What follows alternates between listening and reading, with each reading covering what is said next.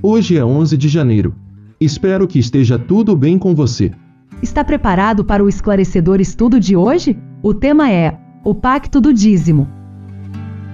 Em se tratando de fidelidade, o assunto de hoje é de suma importância. Tem muitas pessoas que ainda não entendem, algumas é, entendem, mas não aceitam. Então preste bastante atenção no nosso texto de hoje. Ele começa assim: Aquele cujo coração se aquece com o amor de Cristo considera não apenas um dever, mas também um prazer ajudar no avanço da mais elevada e santa obra confiada aos seres humanos, apresentar ao mundo as riquezas da bondade, misericórdia e verdade. É o espírito de cobiça que leva os seres humanos a guardar para a satisfação do eu o que, por direito, pertence a Deus. E esse espírito é tão repugnante para ele hoje como quando repreendeu severamente seu povo por intermédio do profeta Malaquias, que está registrado em Malaquias 3, 8 a 9, dizendo: Roubará o homem a Deus? Todavia, vós me roubais e dizeis: Em que te roubamos? Nos dízimos e nas ofertas. Com maldição sois amaldiçoados, porque a mim me roubais, vós, a nação toda. O livro Atos dos Apóstolos, página 216, tem a seguinte citação: O espírito de liberalidade é o espírito do céu. O Senhor abundantemente nos concede os seus dons. Tanto é que ele amou o mundo de tal maneira que deu seu Filho unigênito, para que todo aquele que nele crê não pereça, mas tenha a vida eterna. Isso está no verso conhecido de João 3,16. Toda a bênção que temos vem por intermédio de Jesus Cristo.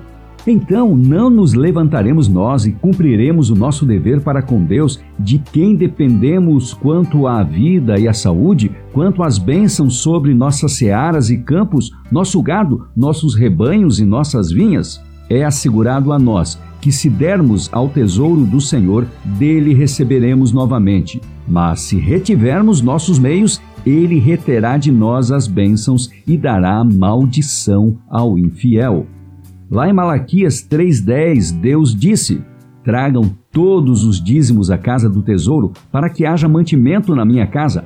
Ponham-me à prova nisto, diz o Senhor dos Exércitos, se eu não lhes abrir as janelas do céu e não derramar sobre vocês bênçãos sem medida. Que maravilhosa apresentação de bênçãos prometidas ele nos dá! Quem poderá ousar roubar a Deus nos dízimos e nas ofertas com uma promessa como essa? Por causa de vocês, repreenderei o devorador, para que não consuma os produtos da terra, e não deixarei que as suas videiras nos campos fiquem sem frutos, diz o Senhor dos Exércitos. Todas as nações dirão que vocês são felizes, porque vocês serão uma terra de delícias, diz o Senhor dos Exércitos. Texto de Malaquias 3, 11 e 12 e mais comentários sobre esse assunto você pode ler no livro Testemunhos para Ministros e Obreiros Evangélicos, nas páginas 307 e 308. O plano divino do sistema do dízimo é belo em sua simplicidade e equidade. Todos podem praticá-lo com fé e ânimo, pois é de origem divina. A simplicidade e a utilidade se aliam nele e não exige conhecimentos profundos para compreendê-lo e executá-lo todos podem sentir que lhes é possível ter parte em promover a preciosa obra de salvação. Todo homem, mulher e jovem podem se tornar tesoureiros do Senhor e agentes em atender às exigências sobre o tesouro.